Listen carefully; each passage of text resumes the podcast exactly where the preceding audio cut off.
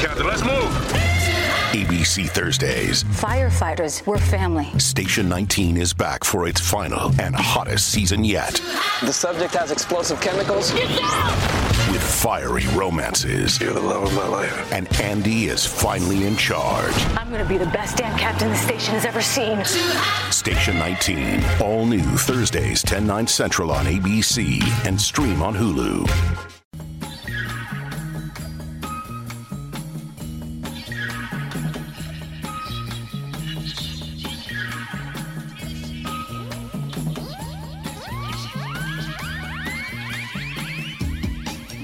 Hello, this is Fourth Estate, your weekly discussion panel on all things media and journalism. On the agenda this week, the Hoopla announces it's closing down, a former staffer brags about wasting Rupert Murdoch's money, and John Laws causes yet another controversy. Welcome to this week's program. I'm Rafael Garcia in the host chair, and joining me in the panel today, Cassandra Wilkinson, president of FBI Radio, Alex McKinnon, assistant editor at Junkee.com, and on the phone, Heath Aston, federal political correspondent for SMH and The Age. Welcome, everyone. Hi, good to be here. And as always, if you have something to say about what we're discussing, send us a message on Twitter. Our handle is at Fourth Estate AU. All letters, no numbers. We'll start with a topic that had many sad people over the last week. The news of the death of former Prime Minister Malcolm Fraser brought on tributes from both sides of politics and monopolized media coverage, or at least for a couple of days or so. Australia's 22nd Prime Minister fought for multiculturalism and founded SBS, reflecting his strong views on how Australia's migrant communities should be given a voice in media. Alex, how was the tone of the Malcolm, Malcolm Fraser death coverage on the whole? Um, I think the coverage initially was trying to find um, just how to cover uh, Malcolm Fraser's political career in his later life. Um, the hook, obviously, was that Malcolm Fraser was a fairly conservative prime minister who, after he retired from politics, kind of shifted quite sharply to the left and ended up leaving, the Liberal Party, which was a kind of nice bit of trivia for anybody who didn't know. Um, a lot of outlets ran with that and with the Liberal Party's reaction and uh, reactions from people who might not have supported Malcolm Fraser while he was prime minister, but who came to find something in common with him after he left politics. Cassandra, do you think he would have been proud of the coverage as a whole? Oh, one suspects he might have um, uh, appreciated the irony of his death, knocking out discussion of the Moss report, um, which would have prompted some discussion about the issues that he'd spent so much time trying to bring to light. Um, I do. Th- I, I agree that it was conflicted coverage because for those of us old enough to um, have grown up, e- even in their 80s, Fraser was just shorthand for right wing conservative. Um, and the change that he's undergone in recent years makes his passing um, meaningful in a way that it would not have been 15 years ago, even, let alone, you know, 25. Mm. Heath, did you think the um, the release of the Moss review was um, uh, was it ironic that um, that coincided with the, the day of the, the death of Malcolm Fraser? Oh, look, I think it was more than uh, ironic. It was a cynical um, attempt to um, to take out the trash on a Friday afternoon, and what better time than under the cover of a uh, the passing of a prime minister.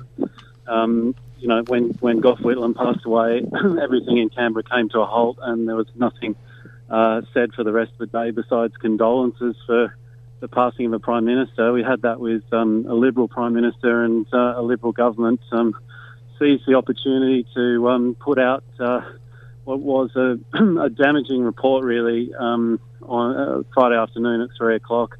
Uh, and sure enough, it was um, a report that would have been destined uh, for most front pages, probably not all, was um, further further back in the uh, in the newspapers, and, and obviously wasn't followed up as much as it could be by the electronic media over the weekend that was probably still uh, preoccupied with um, with Malcolm Fraser. Hmm. Um, Malcolm Fraser was passionate about improving the treatment of asylum seekers by Australia, and um, Saturday's Sydney Morning Herald featured a full wraparound of Fraser and half the inside front cover belonged to the re- reopening of the Lindt Cafe. So I think that um, goes back to, to your point, Heath, doesn't it?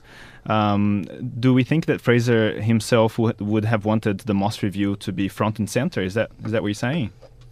well, I think he probably would have. Nobody would um, would demand the front page for them for their passing, but um, uh, he would have known that um, that was never going to be the case. If we have a, a, a, a prime minister, particularly one that was uh, involved in one of the most seminal incidents in uh, in in our Australian political history, passing, uh, of course, he's going to dominate the coverage. So um, again, the, the, the government was actually under no compulsion uh, or deadline or date uh, to put that out, even though that uh, the Moss review I'm talking about, even though they said that it had been planned and someone, a department official, was on the plane to Brisbane even before knowing about Malcolm Fraser's death. I'm not sure how that could have happened because we found out about it about eight o'clock in the morning. So, and the, the press conference was at three.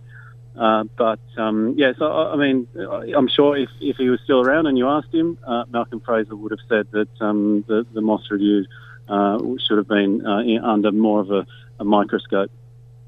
Cassandra, given how passionate he was about the asylum asylum seeker topic, um, how how pleased do you think he would be, or he would have been these days, in regards to the representation of asylum seekers in Australian media? Well, I'm, I, am very hesitant to um, assume that I know how another person would feel, particularly someone um, as complex as Malcolm Fraser.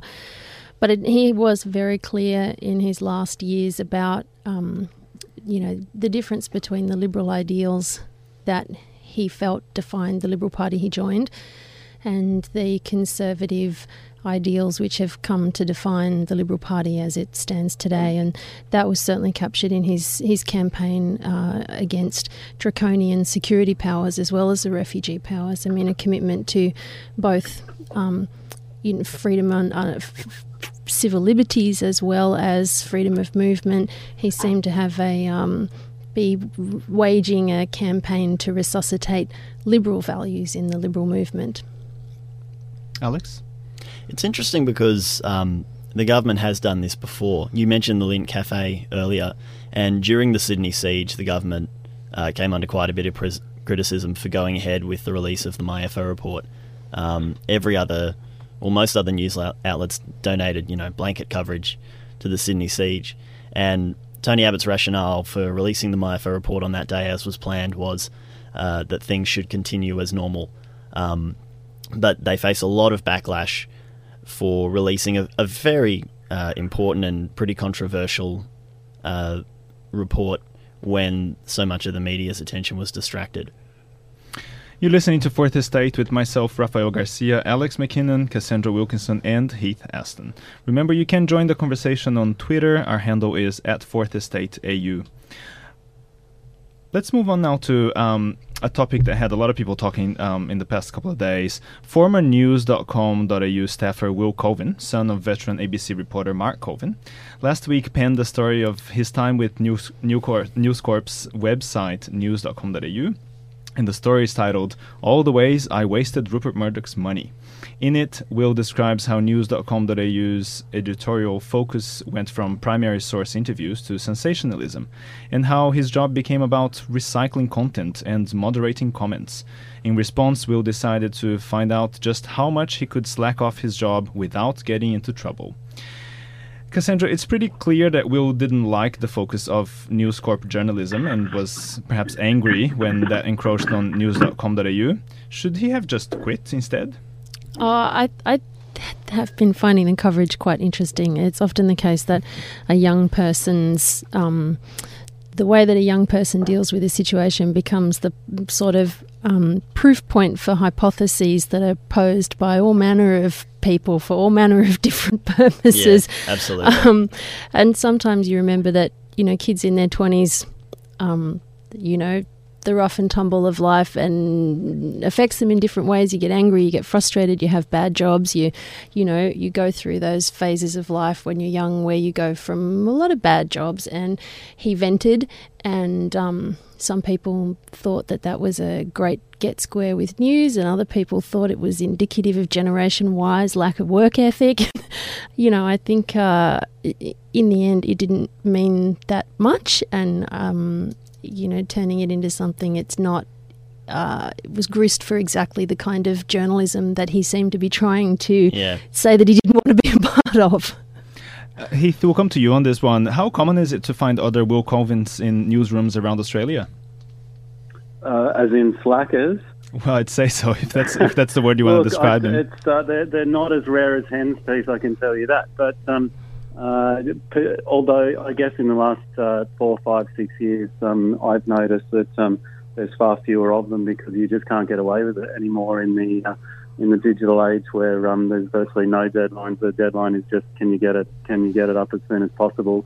Uh, and also the exodus of long-term staff that's um, left the newsrooms um, not quite um, stocked the way that uh, they used to be. So uh, I, I just thought, I mean, it was an entertaining read, and it was a, it was sort of a little look inside one person's um, uh, experience inside uh, News Corp that he obviously didn't like. But um, I, I just felt that um, he had a he had a valid story there, potentially to do with. Um, uh, the, the, the sort of the factory type conditions in, in some regards uh, with this online world of um, of churning stories over and you know being the author of, of uh, online of a story that you had no part in actually generating by just um, lifting it from somewhere else. Now that's been a, a huge topic in in uh, media and on Media Watch in, in the last few months uh, to, to, to 12 months.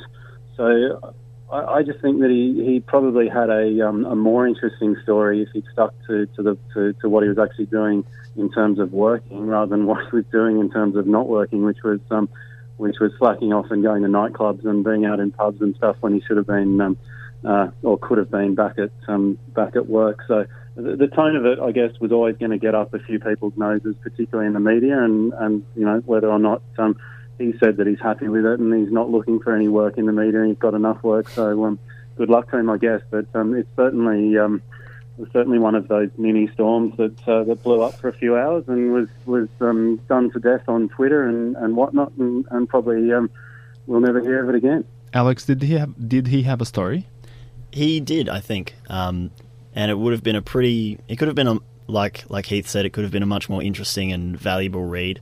I think if he'd focused more on uh, the culture of uh, in brackets aggregation, which is basically stealing from other people, um, that goes on at a lot of websites, instead of yeah, again, like Heath said, I racked off to the pub and took a few drugs and look how rebellious I am.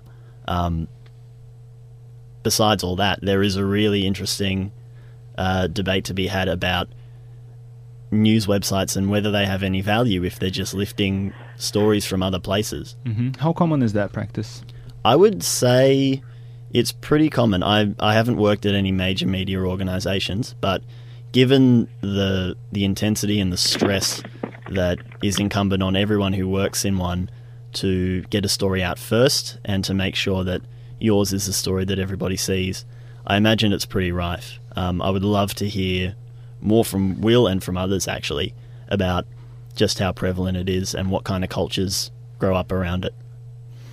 Cassandra, you mentioned earlier that um, um, you know it's a case of a you know twenty year old who decided to just sort of have a bit of a joke, you know. But um, I, I do know that you didn't you know mean to um, generalize, you know, and it's of, and it's um, obviously not a case for us to generalize. So is is this a case of you know he was treated like a child, therefore he he decided to act like a child? I don't know. I, I thought his comments on Mumbrella were reasonably thoughtful. Um, he seems to have been, like most of the 20 year old journalists I've worked with, extremely hardworking, very ambitious.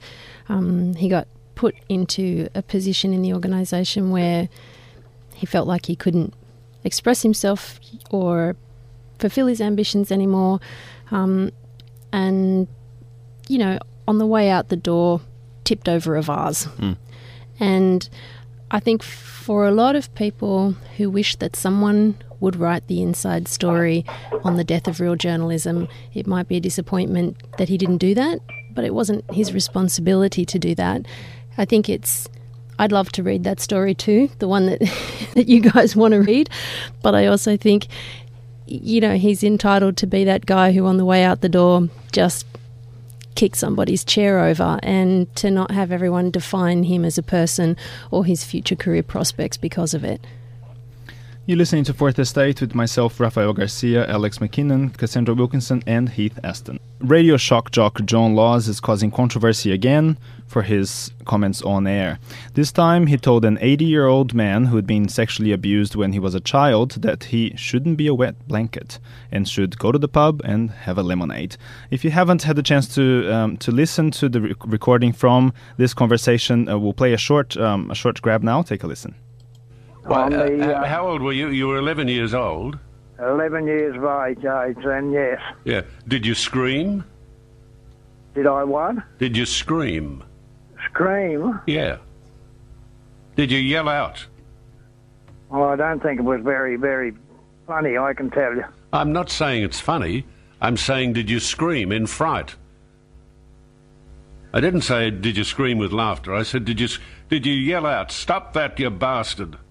Did you lash out with your fists? Did you hit him? No, no, probably not, no. Probably not. I see. And how many times did it happen? It happened a few times with him. Okay, and that's probably enough there. I, I guess you get the gist. This goes on for several several minutes.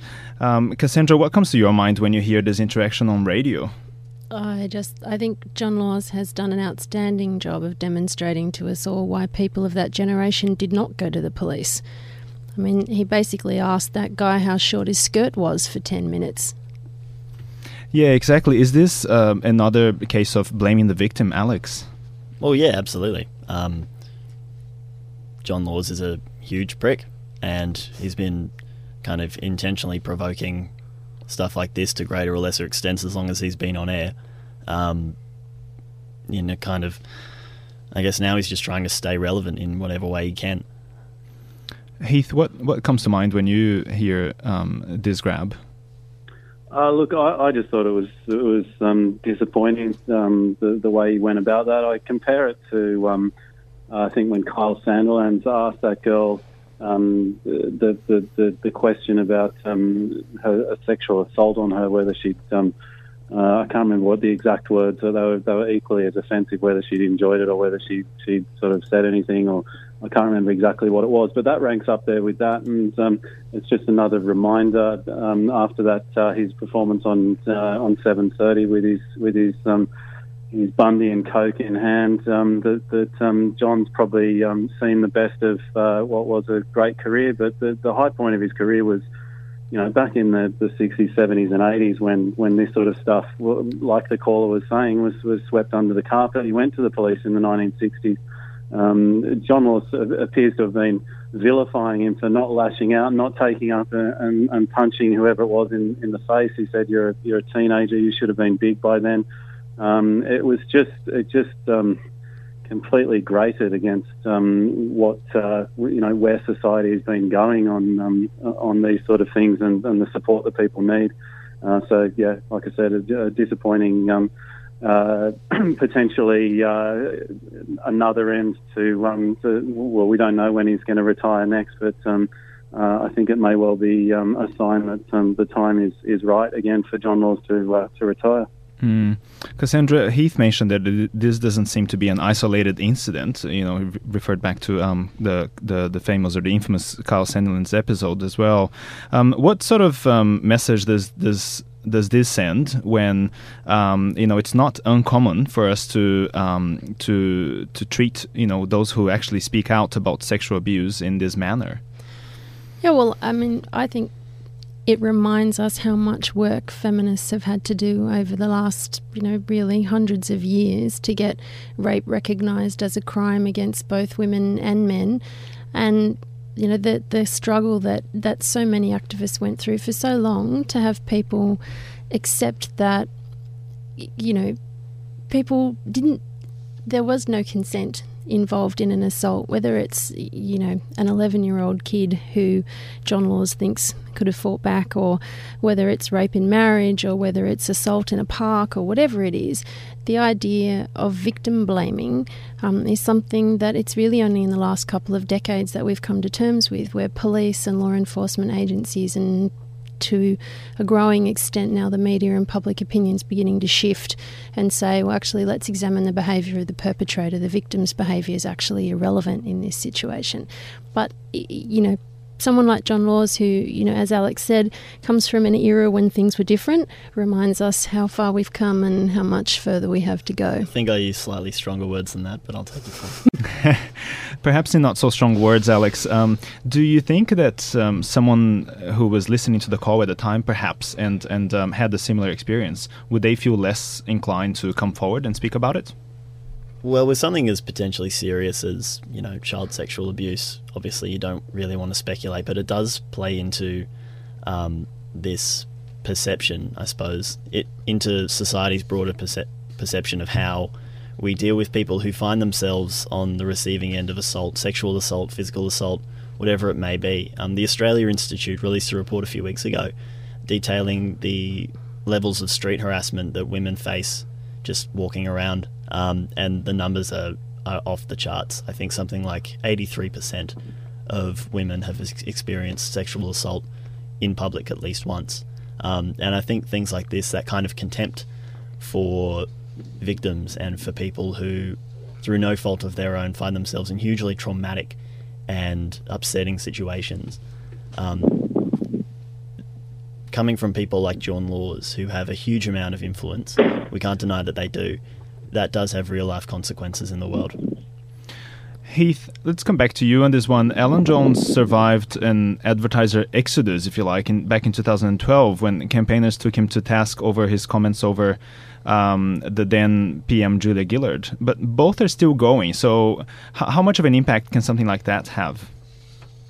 Uh, I don't know, and I haven't heard any talk that um, that, that advertisers would be pulling out of um, 2SM. But then again, 2SM is not exactly um, uh, up there with your Alan Joneses and 2GBs and whatever in terms of um, pulling it's uh, pulling the um, the dollars from from advertisers. So um, I, I'm not sure that obviously um, people like Alan Jones have, and John Laws in fact have survived um, cash for comment and other different um, scandals and. Uh, I think it's probably um, not going to be enough to, um, to to force any change on um, on John Laws and the way he operates. But like I said before, it's, at, at some level, uh, maybe it might be a little reminder to him that um, it's, uh, it's time to, um, to just enjoy retirement because. Um, I mean, as Cassandra said, it's just it's, it's a mark of, of, of how things have changed and how if you were if you're as uh, you know uh, been around as long as he has, then potentially time has actually um, passed you, um, overtaken you. And so, um, but uh, I imagine he'll be uh, he'll keep on keeping on. You're listening to Fourth Estate. I'm Rafael Garcia with Alex McKinnon, Cassandra Wilkinson, and Heath Aston. Women's site The Hoopla announced they are closing down after they experienced slow growth. This is largely being blamed on a hard paywall model they initially started with. Apparently, by the time they switched over to a, a freemium model, it was too late. Alex, have we got the paywall formula right? We? Uh, well, As in media. few- well, there are a few different forms, I guess. Um, the Herald uh, lets you read 30 uh, free articles a month. The Australian has much stricter um, limits in place with its content, and inexplicably, the Daily Telegraph will only let you read three articles before they uh, want to charge you for the wonderful things that they put out. Um, I guess it's uh, no one quite knows whether or not it's working yet. Um, the major newspapers keep their figures very close to their chest, um, and I don't think even they quite know uh, whether it's going to succeed in the long term. Everyone's trying to take content that was previously free for everyone and put uh, put a price on it, and it's taken a, a little bit of time for people to get used to that. Cassandra, uh, it, it's, it seems a bit unusual that at the same time that the Hoopla is closing down, there were also a few announcements about other outlets that are focusing on um, the female market, though, including one from News Corp. Um, where could the Hoopla have gone wrong? Um, I think pro- possibly because the Hoopla wasn't focusing on the female market. It was writing great content that was written by and for women, but it wasn't. Um, it wasn't a distribution system for advertising the way some content that's described as women's content um, is. I think Wendy Harmer is amazing. I mean, the fact is, there was no and still is no formula for making money out of media in the digital age. She was one of the first entrepreneurs who went out there, took her extraordinary national profile and her advertising market with her into uncharted waters. Um, and instead of doing something which she could have given her popularity, doing something more mainstream, she chose to do something. Um, you know, in keeping with her personal values, carve out a space for women, you know, introduce us to people like Corinne Grant, who are terrific writers and who I hope will find other places to um, to put their wares up. I think she's done an extraordinary job, and to characterise this as um, as a failure built on poor judgment, um, I don't think is is a fair way to look at what Wendy Harmer has achieved. And you know, if finally she hasn't been able to sustain this after several efforts at innovation, after being one of the few online pioneers to pay writers, and hooray for that. Um, you know, I, I think she deserves to be seen as a pioneer and not a failure. Heath, just brief, briefly from you on this one. We only have about thirty seconds or so. Where where have they wrong, gone wrong? Uh, well, like Cassandra says, I don't think they have gone wrong. I don't think that um, uh, any any um, uh, digital-based um, media um, offering that's that's lasted four years could really be, be called a failure. Um, it's, it's such a fast-flowing market, and we've got new entrants uh, you've got the Daily Mail and the Guardian and, and all sorts setting up. Huffington Post coming to Australia. Uh, it's a brutal, brutal game, and, and I think she's done well as, as well. Thank you very much for that. That's it from us on Fourth Estate this week. Don't forget, you can check out all of our podcasts on the 2SER website, and you can also follow us on Twitter and Facebook. Thank you to our guests, Alex McKinnon from Junkee.com. Pleasure. Cassandra Wilkinson from FBI Radio. Thank you. And Heath Aston from Fairfax. Thanks, Raf. Thank you, Heath. I'm Rafael Garcia. We'll be back at the same time next week. Until then, have a great week.